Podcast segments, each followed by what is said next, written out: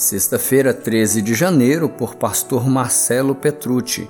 Seu futuro está em suas mãos. O ímpio recebe salários enganosos, mas quem semeia retidão colhe segura recompensa. Provérbios 11, verso 18. No verão norte-americano de 2019, a costa leste dos Estados Unidos esperou com preocupação a chegada do furacão Dorian. O poder de devastação era enorme. Quando o furacão se aproximou da Carolina do Sul, um garotinho de 6 anos da Flórida, Germaine Bell, resolveu quebrar seu cofrinho onde estava guardando dinheiro para ir à Disney no seu aniversário.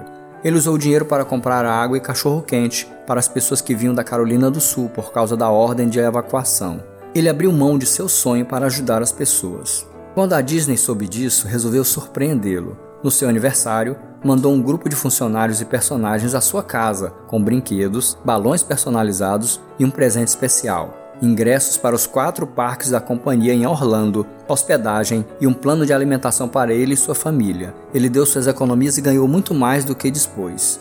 O texto lido destaca que precisamos acertar em nossas escolhas para colher as bênçãos que almejamos. A vida sempre será o resultado daquilo que fizermos dela. A equação é simples: para ter, é preciso cultivar. Casamento, filhos, carreira e vida espiritual abençoados não caem do céu. É preciso cultivar. Pense nisso e comece a plantar.